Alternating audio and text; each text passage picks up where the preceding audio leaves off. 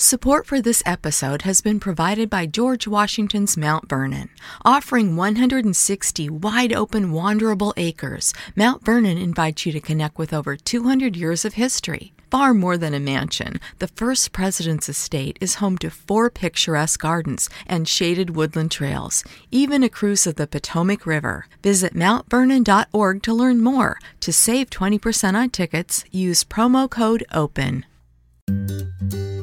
Switching to Geico is a good idea, especially when you consider everything. First off, Geico makes it easy to switch. They have licensed agents available 24 7 online or over the phone. But if it's so easy, you might start thinking everything is easy, even big wave surfing. And it's not. It's actually quite difficult. Well, if you switch to Geico, you could save hundreds on car insurance. And you could keep saving by bundling your motorcycle, boat, and RV, plus your home or renter's insurance. But saving money might lead you to make some questionable purchases, like a 20 foot feather boa. And do you know how hard it is to clean a 20 foot feather boa? Well, they do have an industry leading mobile app you can use to pay your bill, file and manage a claim, or add a new driver. But when life gets a little easier, it makes you too confident, and you start calling everyone ace. And you're better than that. Well, Geico has a 97% customer satisfaction rating and has been saving people money for 85 years. It's hard to beat that. But you're right. Switch to Geico. It's obviously a good idea. Notewebradio chiocciola gmail.com Ha bisogno di te. Porta la tua voce nelle nostre emittenti radio tv, porta il raggio di sole che tieni dentro in te e con noi del centro multibrand. Eh sì, potresti essere proprio tu, speaker. Eh sì, cerchiamo a titolo gratuito scrittori, esperti di arte, cultura, ufologia, storia dei castelli, rocche, borghi italiani. Per contatti notewebradio chiocciolagmail.com dagli studi di Bologna 2 della Note Web Radio, le poesie, i racconti, le ricette, i racconti di Erba Ribelle, autrice e conduttore artistico Maria Cristina Manzo. Stiamo trasmettendo da Erba Ribelle, da Notte Web Radio, con Cristina Manzo. Ricetta del cuore, tartine di ceci. 150 g di ceci, uno spicchio d'aglio, un cucchiaio di show, un cucchiaio di prezzemolo e rosmarino tritati, 4 cucchiai d'olio extravergine d'oliva, sale, fette di pane integrale, olive nere, fettine di cipolla rossa. Lavate i ceci, lasciateli in ammollo in acqua per 24 ore circa e quindi scolateli e lessateli in altra acqua a fuoco molto moderato e pentola coperta. Poi passateli al passaverdure, aggiungete l'aglio schiacciato e gli aromi tritati. Condite con lo showy e l'olio e aggiustate eventualmente di sale. Tostate infine delle fette di pane integrale e quindi spalmatele con il composto, guarnendo con delle olive nere e delle fettine di cipolla rossa. Stiamo trasmettendo da, Elba, da Erba Ribelle, da Notte Web Radio con Cristina Manzo, ricette del cuore, farinata di ceci, 100 g di farina di ceci, sale, mezzo bicchiere di olio extravergine d'oliva. Stemperate con cura la farina con l'acqua in modo da ottenere una crema molto liquida. Aggiungetevi un pizzico di sale e lasciatela riposare per circa mezz'ora.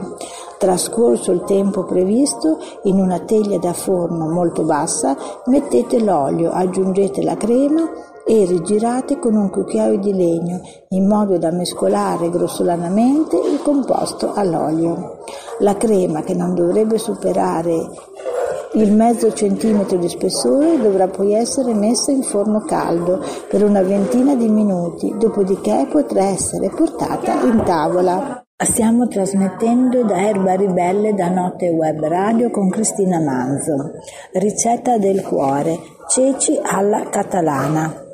200 g di ceci secchi, un rametto di rosmarino, un cucchiaino di semi di finocchio, olio extravergine d'oliva, una cipolla, tre carote, due spicchi d'aglio, un gambo di sedano, cannella, due foglie di alloro, due peperoni, due pomodori maturi, peperoncino rosso in polvere, Sale. Lavate i ceci e lasciateli in ammollo in acqua per 24 ore circa, quindi lessateli a fuoco lento con dell'altra acqua, assieme al rosmarino e a un cucchiaino di semi di finocchio. A parte fate saltare un poco olio e quindi stufate le carote, la cipolla, l'aglio, il sedano puliti tagliati a pezzetti. Dopo qualche minuto di cottura a fuoco moderato aggiungete un pezzettino di cannella e l'alloro. Lasciate insaporire per un attimo e quindi aggiungete anche i peperoni tagliati a sottili listarelle e dopo qualche istante pomodori pelati e affettati. Insaporite con del peperoncino e aggiustate di sale un poco prima di togliere dal fuoco. A cottura ultimata mescolate le verdure ai ceci lessati e piuttosto brodosi, lasciandoli saporire a fuoco molto lento per una decina di minuti rigirando con un cucchiaio di legno.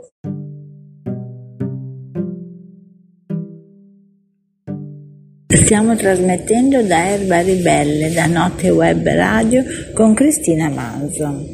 Ricetta del cuore, fagioli al cumino. 200 g di fagioli cannellini, una carota, un gambo di sedano, uno spicchio d'aglio, un cucchiaio di sciogli, un cucchiaio di semi di cumino e di chiodi di garofano tritati, alcune foglie di basilico, prezzemolo, olio extravergine d'oliva, sale. Lavate e lasciate i fagioli in ammollo in acqua per 12 ore, quindi scolateli, sostituite l'acqua e cuoceteli come al solito, coperti con un coperchio e a fuoco assai moderato, possibilmente in una pentola di terracotta non smaltata, con vernici potenzialmente tossiche. Quando sono cotti, scolateli, lasciateli raffreddare e infine conditeli con le verdure pulite tritate, le spezie, gli aromi e lo sciovi. Aggiustate di sale, aggiungete un filo d'olio crudo e lasciateli riposare per almeno un'ora prima di portarli in tavola. Dagli studi di Bologna 2 della Note Web Radio, le poesie, i racconti, le ricette, i racconti di Erba Ribelle, autrice e conduttore artistico Maria Cristina Manzo.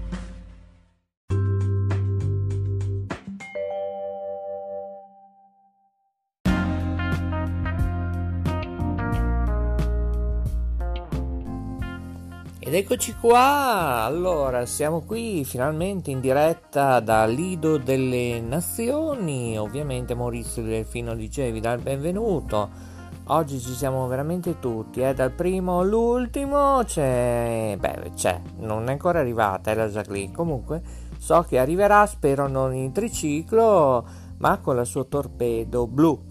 Allora, come state? Eh, tutto bene? Bene, bene, bene. Siamo in vacanza, eh? Oggi a Giro Vacanze ci troviamo Lido delle Nazioni, qui a due passi da Ferrara, eh?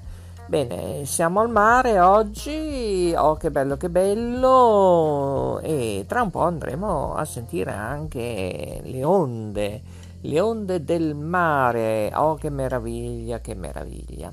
Ma prima invece ci siamo collegati con eh, lo studio di Bologna 2 dove c'è lei, o meglio c'era lei, Maria Cristina Manzo con le sue ricette di alimentazione naturale.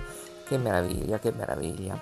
Salutiamo ovviamente anche coloro che ci ascoltano, i nostri ascoltatori su altre nostre piattaforme e va bene, va bene, ci sta anche questo, ci fa piacere. Dico, ma Maurizio Delfino DJ e altri nostri collaboratori di Note Web Radio sono su altre piattaforme. Eh sì, mm, tutto rientra nella normalità. Bene, tutti insieme appassionatamente come quel bellissimo film, che poi non è solo un film, è un capolavoro di un film che chissà se entreranno a far parte nella storia della cinematografia italiana altri capolavori, eh? proprio con la C maiuscola, eh? capolavoro veramente, eh? un film capolavoro magari di due ore, due ore e mezza, tre ore, eh, come eh, si faceva una volta, tipo via col vento. Eh? Ve lo ricordate quella scena di Rossello O'Hara? Eh? E domani sarà un altro giorno. Eh beh, lo so, lo so, è così, lo so, Cocco in regia da Bologna, oggi Cocco è regia. È regia, signori, invece io qui ho la Sharon la Sharon qui al Lido delle Nazioni che mi dice che sta arrivando la Jacqueline. Bene, bene, allora così dopo possiamo andare a sentire con i nostri piedi eh, proprio il calore della sabbia. Eh, che il calore penetra nella nostra pelle ovviamente però bisogna usare creme abbastanza eh, insomma potenti diciamo oltre il 50% di protezione, dipende dal vostro fototipo, eh? se siete bianco, che tipo di carnagione. Eh? Bene, allora, allora, allora, prima o poi la Jacqueline vuole farsi vedere e va bene, va bene allora, nella nostra micro televisione che poi è vista in tutto il mondo, eh, ovviamente grazie al web, grazie ai social network, eccetera, eccetera. Ricordiamo, oltre a salutare le nostre media partnership, ovvero Radio Budrio, Ciao Radio, One TV Emilia, Web, tutti coloro che fanno parte di questo centro multibrand Salutiamo ovviamente chi per questo bellissimo martedì? Salutiamo chi? Tutti voi ascoltatori.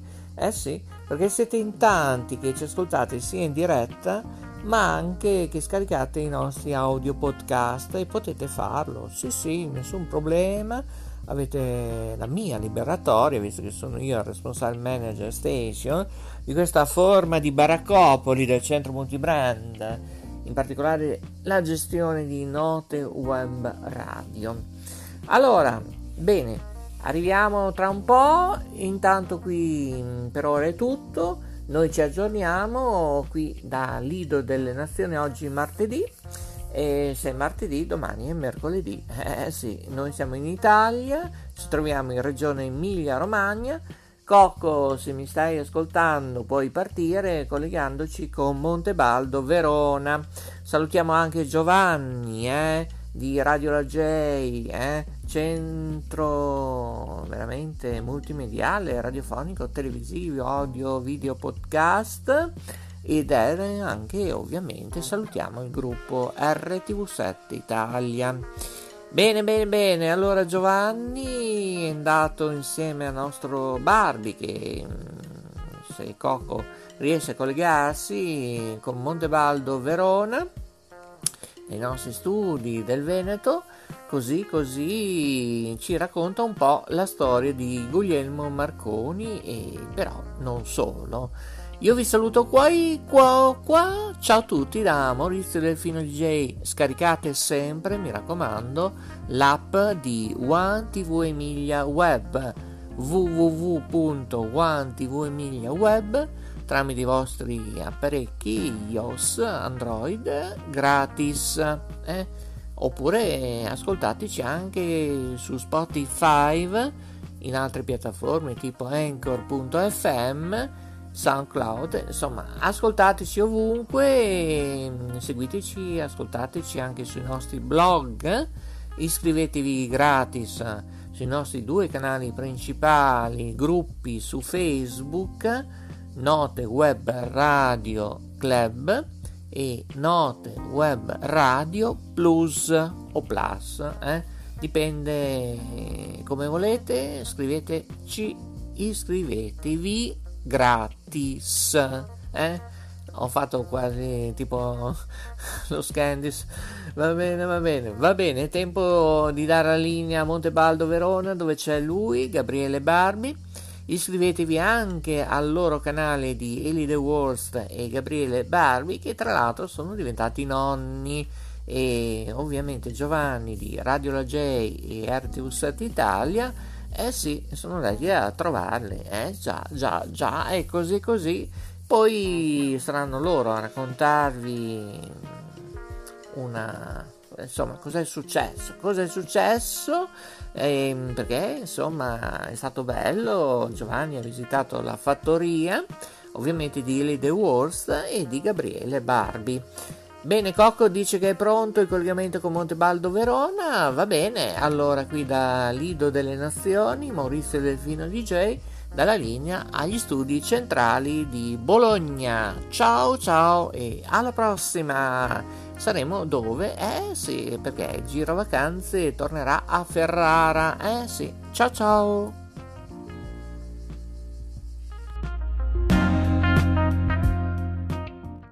Palcoscenico dagli studi della Regione Veneto della Note Web Radio. Conduzione artistica Laura Monti. Regia Maurizio Lodi, il Delfino DJ. Note Web Radio ha il dono del rispetto del pubblico, ascoltatore, telespettatore. Note Web Radio, Note Web Radio Social, Note TV, Televallata, Centro Multibrand. Insieme è meglio. Note Web Radio, la radio che si nota notewebradio chiocciola gmail.com e giustamente Cocco eh, mi fa presente che oggi, martedì, dalle ore 17 alle ore 19, tutti sintonizzati su BSO Channel, eh? radio, app, FM, digitale terrestre, web, ovviamente eh, c'è lui, eh, eh, signori, c'è lui, Gianluca Savoldi, eh, BSO Channel dalle ore 17 alle ore 19, martedì. Ciao! La risposta alle tue domande e ai tuoi perché. Ci pensa a Note Web Radio, che è il riflesso delle tue idee. This is Michael J. Fox. Visit our website for more resources and to learn how you play a part in speeding a cure at michaeljfox.org. The Michael J. Fox Foundation. Here until Parkinson's isn't.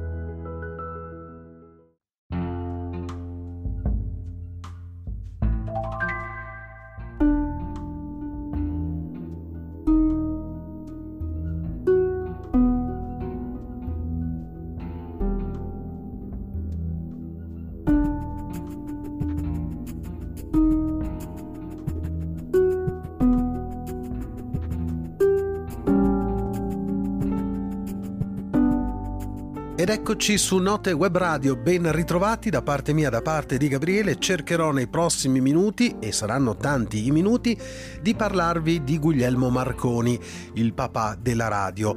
Riassumerò un po' la sua storia, gli eventi importanti e quelli che sono stati tutti segnali positivi eh, e piacevoli in suo ricordo. Fin dal 1895 All'inizio cioè dei miei primi esperimenti, io ebbi la forte intuizione, direi quasi la visione chiara e sicura, che le trasmissioni radiotelegrafiche sarebbero state possibili attraverso le più grandi distanze. Parliamo oggi della storia di Guglielmo Marconi su quella che è stata l'attività e le invenzioni del grande papà della radio. Guglielmo Marconi, nato a Bologna il 25 aprile del 1874, ha intuito infatti per primo la possibilità di utilizzare le onde elettromagnetiche per trasmettere messaggi a distanza senza collegamenti con i fili. Nei suoi primi esperimenti, realizzati tra il 1892 e il 1895 nella villa paterna di Pontecchio, ha posto le basi per la trasformazione degli esperimenti scientifici di Hertz in un primitivo sistema di telegrafia senza fili. Doveroso il ringraziamento al sito radiomarconi.com eh, del compianto Elio Antonucci che ha raccolto una quantità di materiale storico incredibile su Guglielmo Marconi e sulla storia della radio in generale. Nella primavera del 1895, in, come dicevo prima, ha sperimentato i suoi primi apparati all'aperto. Nell'agosto del 1895 inventa un sistema antenna terra e arriva a coprire la distanza di 2400 metri. Alla fine dell'agosto del 1895 a Villa Grifone trasmette oltre la collina dei Celestini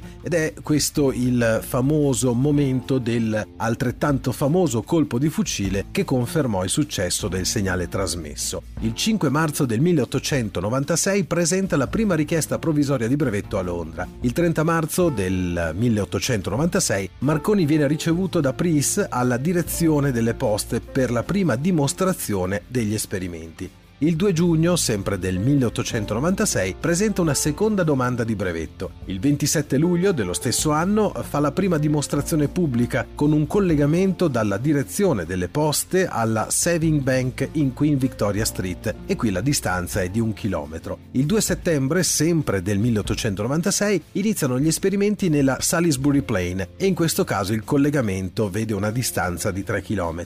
Tra il 10 e il 14 maggio 1896 1997 compie degli esperimenti sul canale di Bristol e qui raggiunge la distanza di 14 km. Il 2 luglio 1897 Marconi riceve il brevetto numero 12039 tra l'11 e il 18 luglio, sempre del 1897, esegue delle dimostrazioni nel Golfo di La Spezia e qui questo collegamento raggiunge la lunghezza di 16.300 metri. Il 3 giugno 1898 inizia il primo servizio pubblico radiotelegrafico fra Blumentown e l'isola di White per una distanza di 26 km. Il 27 marzo 1899 lancia i primi messaggi oltre la Manica fra Wimereux e South Foreland e qui la distanza raggiunta è di 32 32 miglia. Il 26 aprile del 1900 Marconi ottiene il brevetto numero 7777 sui circuiti sintonici. Sono quei circuiti inventati e brevettati da Guglielmo Marconi che nelle trasmissioni radio servono per cercare di eliminare le interferenze dovute ad emittenti con frequenza non ben definita o a volte quasi sovrapponente. Nel gennaio del 1901 collegamento tra St. Catharines e Cape Blizzard, 300 km la distanza raggiunta con appunto apparati sintonici.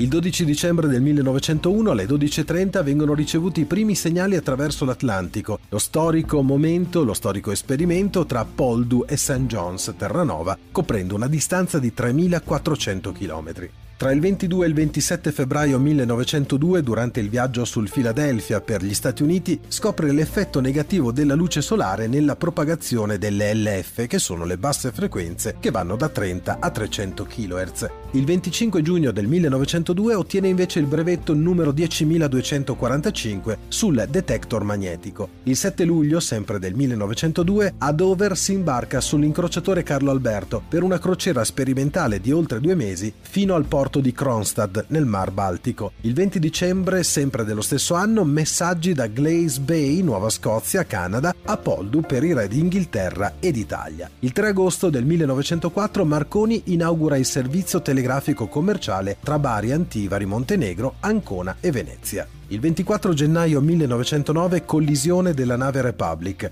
Grazie agli apparati Marconi, l'equipaggio e i passeggeri, circa 1700 persone, vengono tratte in salvo. Il 1 dicembre 1909 il premio Nobel per la fisica viene assegnato a Marconi e a Brown. Il 15 aprile 1912 il transatlantico Titanic, gioiello della marina inglese, affonda nell'Atlantico. Viene usato per la prima volta il segnale SOS dagli operatori della Marconi, 740 superstiti, 1618 morti. Il 17 marzo 1914 Marconi vince una causa civile a New York sulla priorità della sua invenzione. Qui senza alcun dubbio viene sancito che è lui l'inventore del wireless, appunto la tecnologia di trasmissioni senza filo. Nel febbraio del 1919 viene messo in vendita il grande panfilo dell'arciduchessa Maria Teresa d'Austria, che Marconi acquisterà rinominandolo Elettra. Il 3 giugno del 1920 un lutto familiare muore a Londra la madre di Marconi assistita dal figlio Alfonso il 15 giugno del 1920, prima trasmissione broadcasting da Chelmsford con un concerto di Nelly Melba.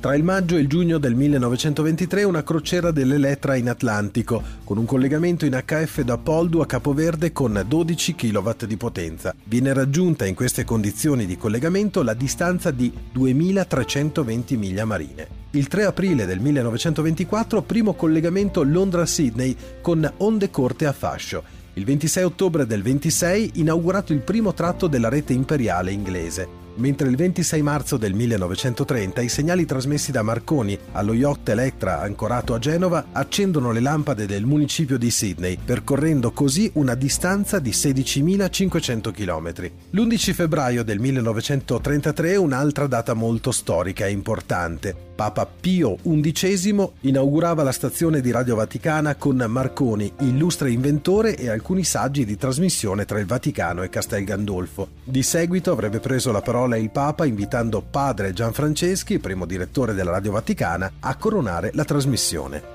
Il 12 ottobre 1931 da Roma Guglielmo Marconi provoca l'accensione delle lampade sul Corcovado a Rio de Janeiro tramite impulsi radio. Il 19 novembre 1931 collegamento in microonde tra Santa Maria Ligure e Sestri Levante per una distanza di 18 km. Il 6 agosto del 1932 segnali in microonde tra Rocca di Papa allo yacht Elettra che raggiunge il Golfo degli Aranci in Sardegna e qui il collegamento coprì una distanza di 203 km. Il 10 agosto sempre dello stesso anno, un altro collegamento in microonde, questa volta sempre da Rocca di Papa, ma a Capofigari in Sardegna, e qui il collegamento dista 269 km.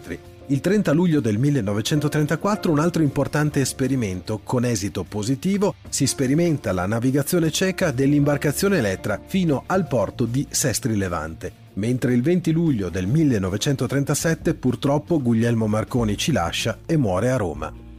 E arriviamo a questo punto a questo famoso duello Tesla-Marconi. Eh, da sempre, insomma, ci sono i vari schieramenti che eh, parteggiano per uno o per l'altro, ma eh, cerchiamo, grazie anche a ricercatori, eh, di trovare un po' il bandolo della matassa. Eh, ci arriva in aiuto una bella pagina pubblicata sul sito fgm.it che sta per Fondazione Guglielmo Marconi. Ho trovato questo sito grazie ad un post sulla pagina Facebook ehm, di cui vi ho già parlato eh, in passato, Guglielmo Marconi Fan Club. Molti scienziati tra fine 800 e inizio 900 contestarono a Marconi la priorità della sua invenzione, ma uno solo ebbe le credenziali per sfidare seriamente l'italiano, appunto questo Nikola Tesla. Nato nel 1856 da famiglia serba in un villaggio dell'attuale Croazia, allora territorio dell'impero austro-ungarico, Tesla, dopo gli studi a Graz e Praga, lavorò come ingegnere a Budapest e a Parigi. Nel 1884 si trasferì negli Stati Uniti dove fu assunto da Thomas Edison, che però non seppe valorizzare il talento. Tesla allora passò con George Westinghouse, a cui fornì un contributo determinante nella cosiddetta guerra delle correnti, che vide appunto imporsi il sistema a corrente alternata di Tesla.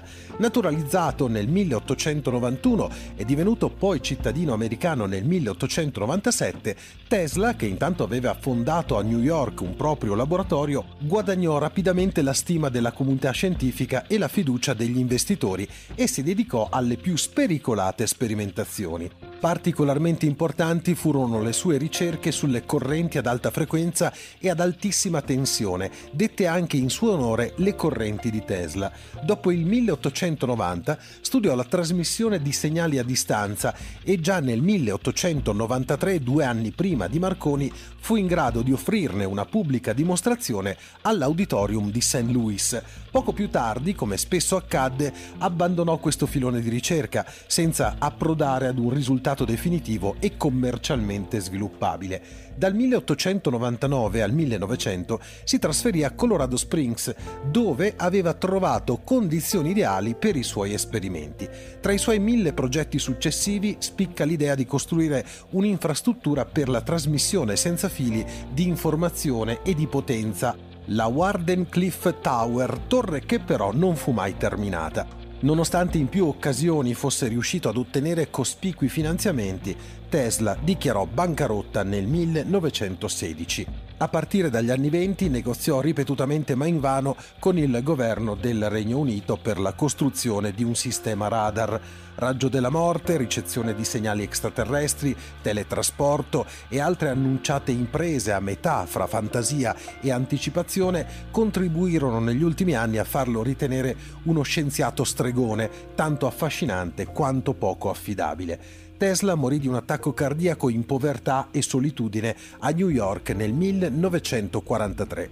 Nello stesso anno una sentenza della Corte Suprema degli Stati Uniti relativa all'utilizzo di alcuni brevetti sul suolo americano penalizzò la Marconi Company, fornendo una sorta di appiglio legale assai debole e limitato a coloro che intendevano alimentare il mito di Tesla e attribuirgli il titolo di vero inventore della radio. Benché assai popolare, Nikola Tesla non ottenne mai il premio Nobel, anche se nel 1915 i giornali annunciarono incautamente che quell'anno sarebbe stato premiato in compagnia dell'odiato Edison. Nel 1909, quando fu premiato Marconi, Tesla si ritenne defraudato.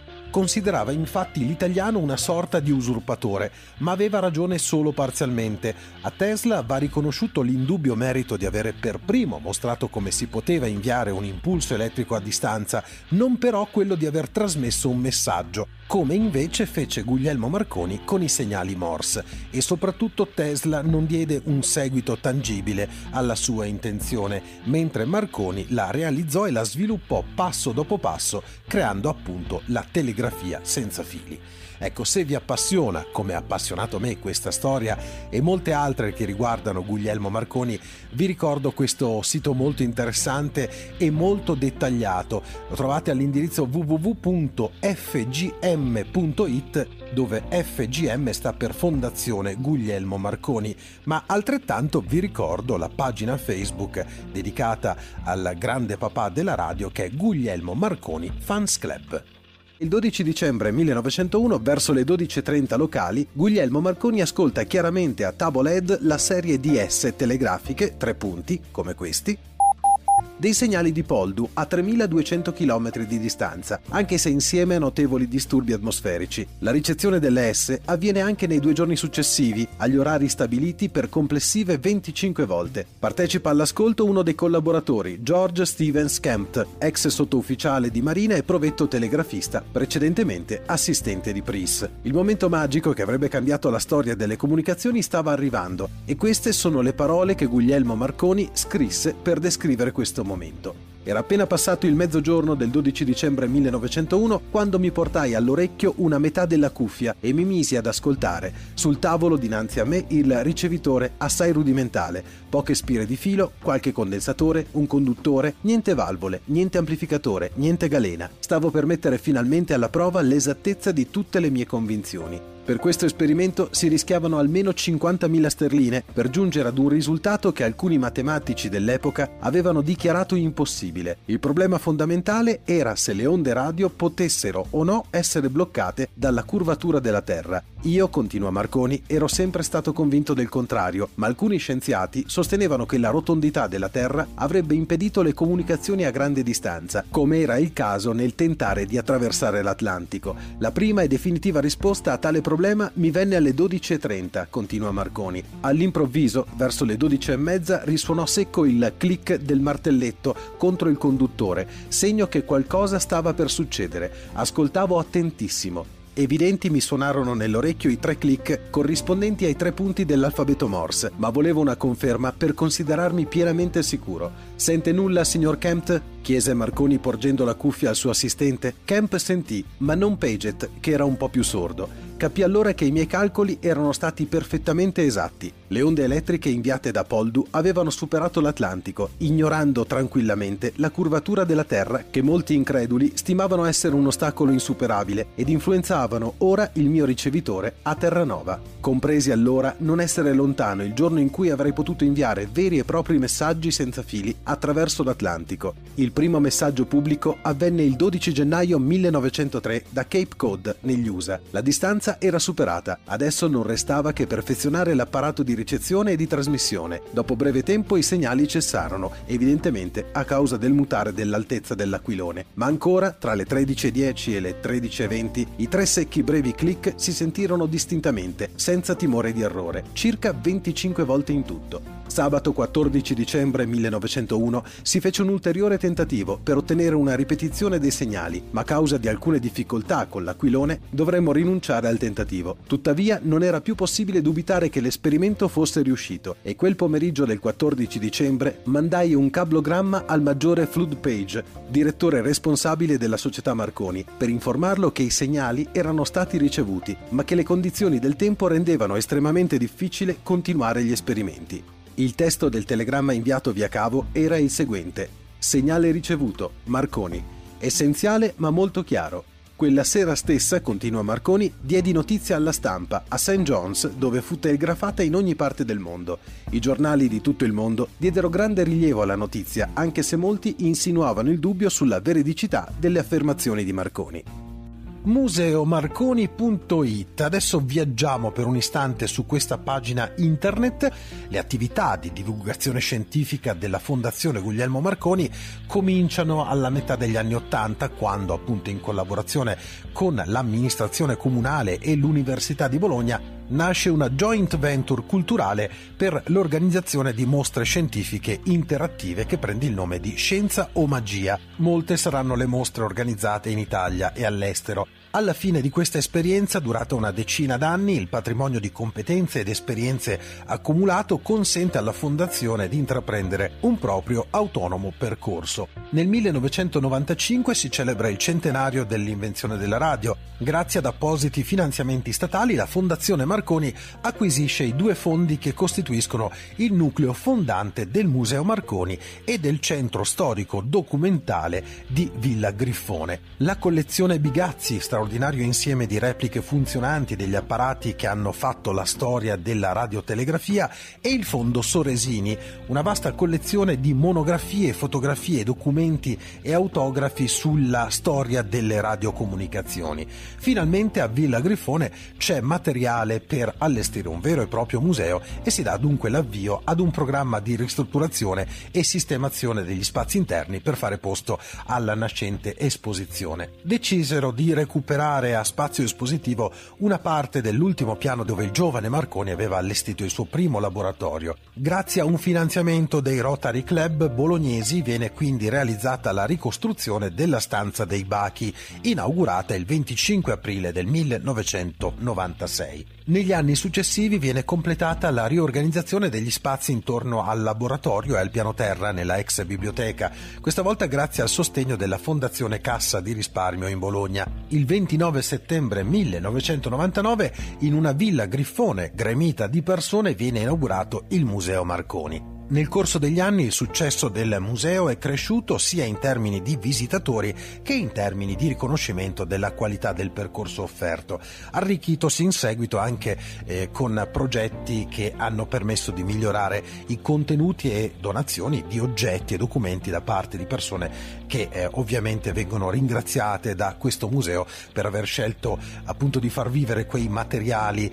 eh, in quel luogo davvero unico al mondo per la storia delle telecomunicazioni. Villa Griffone, residenza di campagna della famiglia Marconi, è infatti il luogo in cui il giovane Guglielmo Marconi mise a punto il sistema di telegrafia senza fili che poi diffuse in tutto il mondo. La villa si trova a Pontecchio Marconi, a circa 15 km da Bologna ed è stata dichiarata monumento nazionale. Il giardino e le sale della villa ospitano appunto il Museo Marconi dedicato alle origini e agli sviluppi delle radiocomunicazioni. All'interno dello storico edificio è presente anche un centro di ricerca dove dove operano specialisti della Fondazione Ugo Bordoni dell'Università di Bologna e della Fondazione Guglielmo Marconi. Quindi vi ricordo ancora una volta l'indirizzo internet che è museomarconi.it se volete avere maggiori informazioni anche sulla storia di questo museo, ma soprattutto eh, come fare per raggiungerlo, magari per una visita. Adesso poi con eh, questi problemi legati al Covid è sempre meglio eh, mandare una mail, chiamare, informarsi per sapere come muovere muoversi.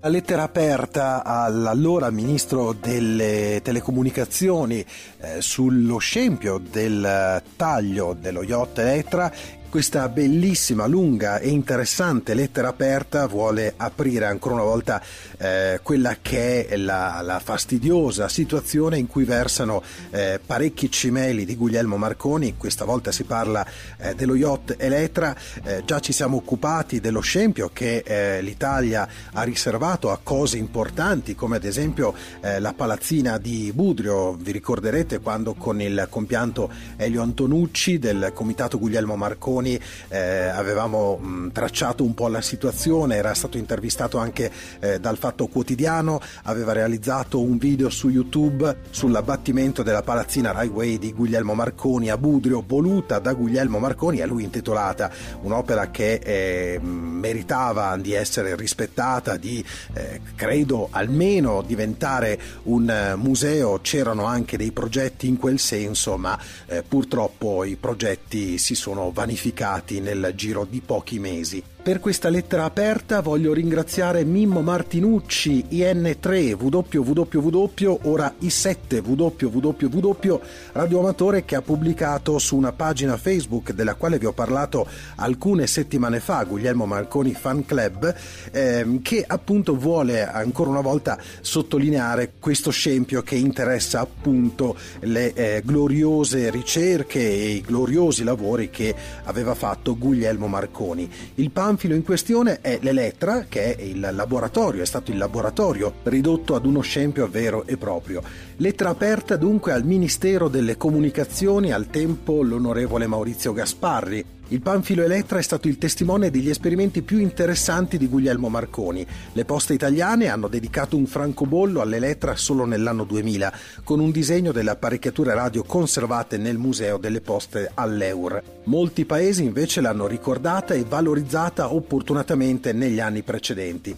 Lo yacht fu costruito nei cantieri inglesi di Ramage Ferguson, su disegno degli architetti Cox e King di Londra. Varato nel 1904 venne acquistato dall'arciduca ereditario d'Austria Francesco Ferdinando che vi impose il nome di Rowenska da un'insenatura dell'isola istriana di Lussino. Durante la prima guerra mondiale venne confiscato dal governo britannico e verso la fine del 1919 andò all'asta. Acquistata prima da un lord inglese poi da Guglielmo Marconi per 21.000 sterline, il quale ne cambiò il nome con quello simbolico di Elettra, sua figlia.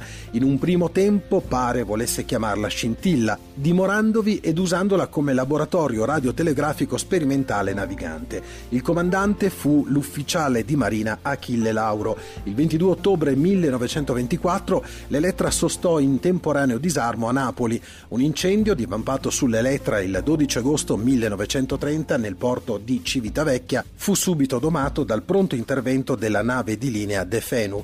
Percorrendo tutti i mari Marconi si servì dell'Elettra per compiervi le importanti esperienze delle onde a fascio, onde onde corte e microonde. Raggiunse il Capo Verde nelle coste occidentali dell'Africa. Allo scoppio della Seconda Guerra Mondiale l'Elettra si trovava nel porto di Trieste. L'8 settembre fu requisita dai militari tedeschi che la trasformarono in nave ausiliaria dopo che volonterosi italiani previdenti avevano recuperato gli apparecchi di Marconi assieme ad altri cimeli che furono dati in custodia al Museo del Mare di Trieste. Le caratteristiche tecniche dello yacht Elettra ex Rowenska sono di un piroscafo ad un'elica e due alberi. Il cantiere di costruzione, come dicevamo, è quello di Ramage Ferguson Ltd di Leith in Inghilterra. Anno di costruzione 1904, lunghezza fuori tutto di 67,40 metri, larghezza del ponte di 198 piedi, ovvero sia 60,35 metri. Lunghezza tra le perpendicolari di 56,36 metri,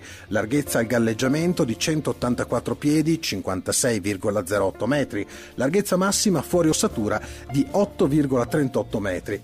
L'altezza dal ponte di coperta 5,18 metri, l'immersione a pieno carico di 5 metri, per quanto riguarda la macchina, Ramage e Ferguson a vapore a triplice espansione a tre cilindri di 126,95 cavalli nominali e 1000 cavalli indicati, capaci di esprimere una velocità di 12 nodi.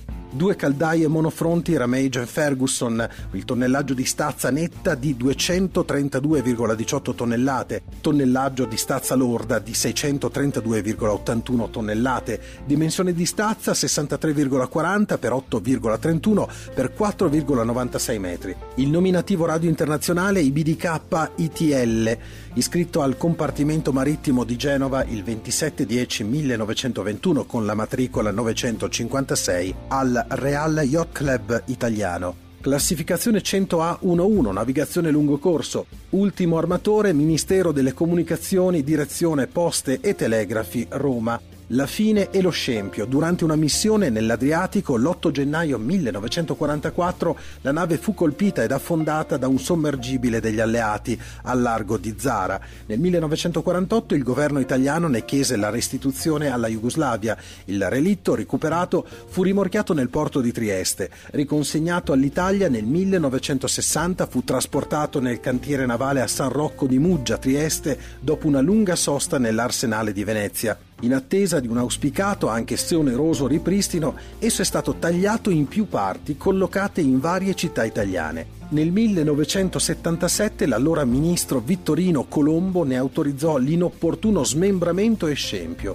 A Roma Fiumicino il blocco Poppiero, comprendente anche l'elica e il timone, è stato inviato a Telespazio a Fucino ed è stato sistemato nella piana del Fucino. A Roma, nel Museo delle Poste e Telecomunicazioni, c'è la dinamo a vapore ed è stata ricostruita la cabina in cui lo scienziato aveva effettuato i suoi primi esperimenti con alcuni degli apparati radio. A Pontecchio Marconi, la sezione trasversale, costituita da sei ordinate, è stata sistemata nel giardino della Villa Grifone di Pontecchio, sede della Fondazione Marconi.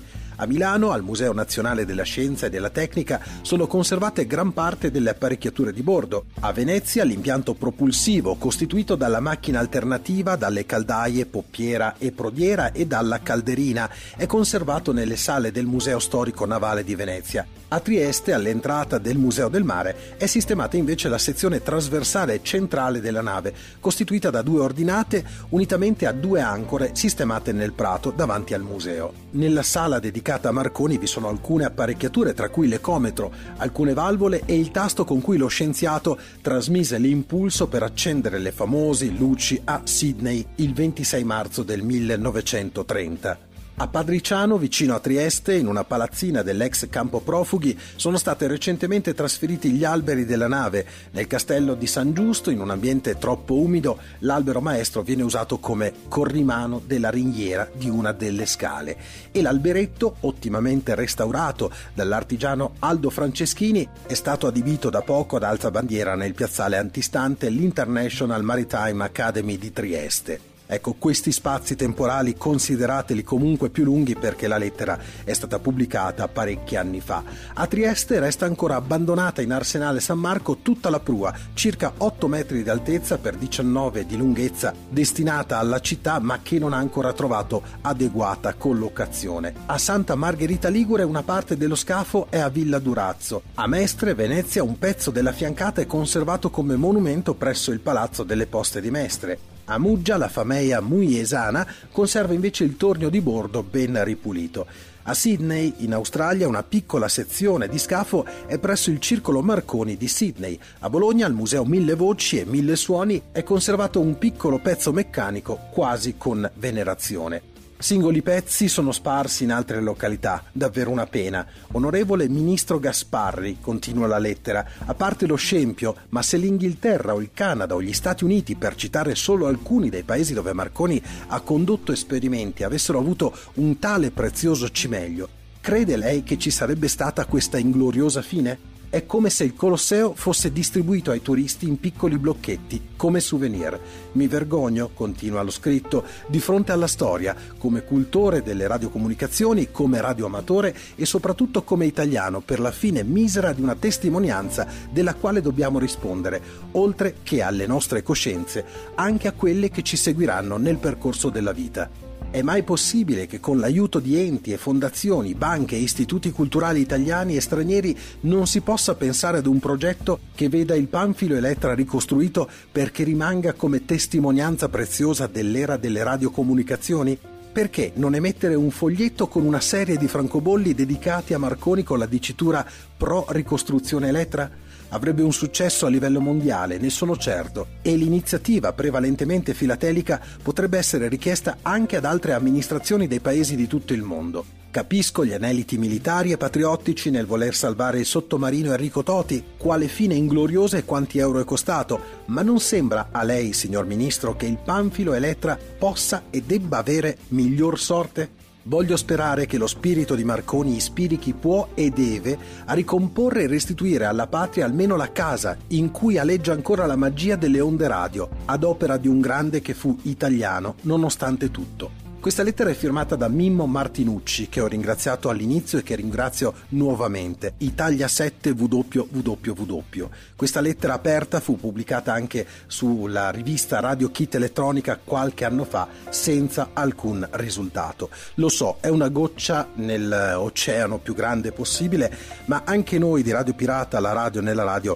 vogliamo dare questo piccolissimo contributo. Un contributo che tra l'altro viene rafforzato anche in un pezzo di un'intervista, come dicevo all'inizio della trasmissione, che è stata realizzata molti anni fa da Gianni Urso della trasmissione Rapporto Radio, in cui ha fatto una bellissima, lunga e interessante chiacchierata con Elettra Marconi. E questo è lo stralcio relativo allo scempio della sua nave. Volevo chiederle, mm, diciamo nella parte finale della nostra intervista, qualche parola sul, purtroppo sul Panfilo Elettra, lì eh, sono un po' note dolenti perché diciamo che eh, storicamente è stato un po' maltrattato fino al punto di smembrarlo. Ah, lo yacht Elettra hanno fatto la cosa più grave, il danno più grande è stato quello di tagliarlo perché dovevano recuperare e fare un museo come vo- avrebbero voluto in Inghilterra, volevano prenderlo in America e farci un museo. L'Italia l'ha rifiutato come gloria italiana e poi l'ha fatto così, l'ha abbandonato, non si decidevano mai e poi finalmente eh, hanno preso la decisione di tagliarlo in cinque pezzi, quindi è stato veramente una cosa vergognosa barbarica proprio. Sì. Ehm, quindi... E adesso ci sono i pezzi che bisogna conservarli. Ecco, la sua idea. Sono cinque, alcuni sono eh, mantenuti bene, eh, come quello a Sasso Marconi, che è una parte della chiglia, poi c'è un'altra parte della chiglia a Santa Margherita Ligure che invece è abbandonata, è messa in un angolo che nessuno lo vede, poi eh, non mettono l'antirugine, insomma lo trascurano. E poi c'è la prua che è sul Monte Carso perché stavano per demolirla, stavano eh, in riva, eh, in riva al mare e allora è stato trasferito da queste compagnie di satelliti che hanno pagato per trasferimento e stanno lì su una curva che tutti possono vedere passando, ma è a brandelli Perfetto. e nessuno mh, mm, pensa di, di, restaurarla, è una bellissima di prua dello yacht Elettra. Perfetto. E poi le macchine invece sono al Museo Navale a Venezia. Sì. Però ah. questi eh, cimelli che sono trascurati e abbandonati, io eh, combatto perché eh, siano mantenuti e che le persone possano ehm, ammirare, poi sono dei cimelli importanti. Eh, ricordo di tutte le opere mm, di mio padre eh, mm, che, ha, che, ha, fatto sullo yacht Elettra Certo, quindi sono ormai de, de, delle, delle, prove storiche che si, han, si sì, vanno perse, insomma. mantenerle. Un documento storico per concludere questo, spero primo di tanti speciali dedicati alla storia di Guglielmo Marconi che cercherò appunto di raccontarvi attraverso la vostra carissima amica Note Web Radio.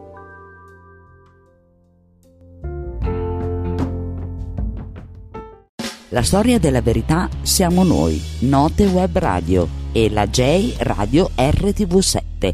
Insieme è sempre meglio.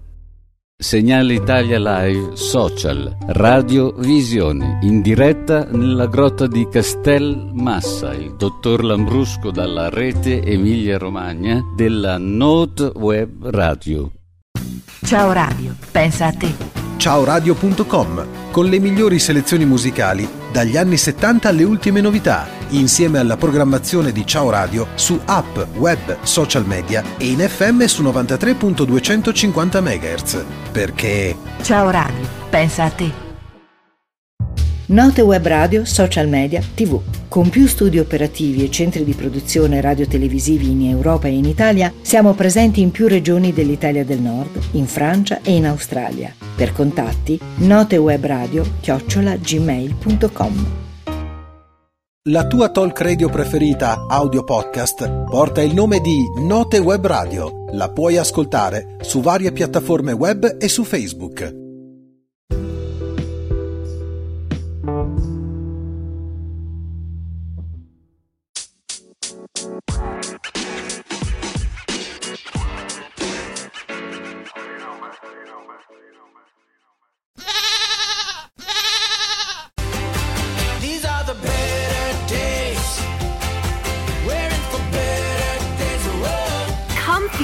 Again at Busch Gardens. It's time for the excitement of electrifying events like Summer Nights, June 25th to July 29th. Stay late for nightly fireworks and all new weekend concerts. It all tastes better with the refreshing taste of ice cold Coca Cola at Busch Gardens. Right now, tickets start at just $32 a day. Restrictions apply.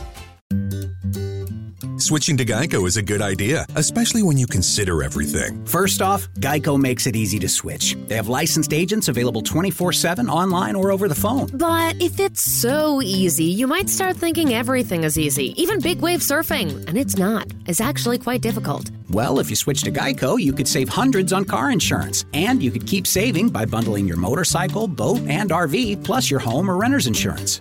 But saving money might lead you to make some questionable purchases, like a 20 foot feather boa. And do you know how hard it is to clean a 20 foot feather boa? Well, they do have an industry leading mobile app you can use to pay your bill, file and manage a claim, or add a new driver. But when life gets a little easier, it makes you too confident, and you start calling everyone ace. And you're better than that. Well, Geico has a 97% customer satisfaction rating and has been saving people money for 85 years. It's hard to beat that. But you're right. Switch to Geico. It's obviously a good idea.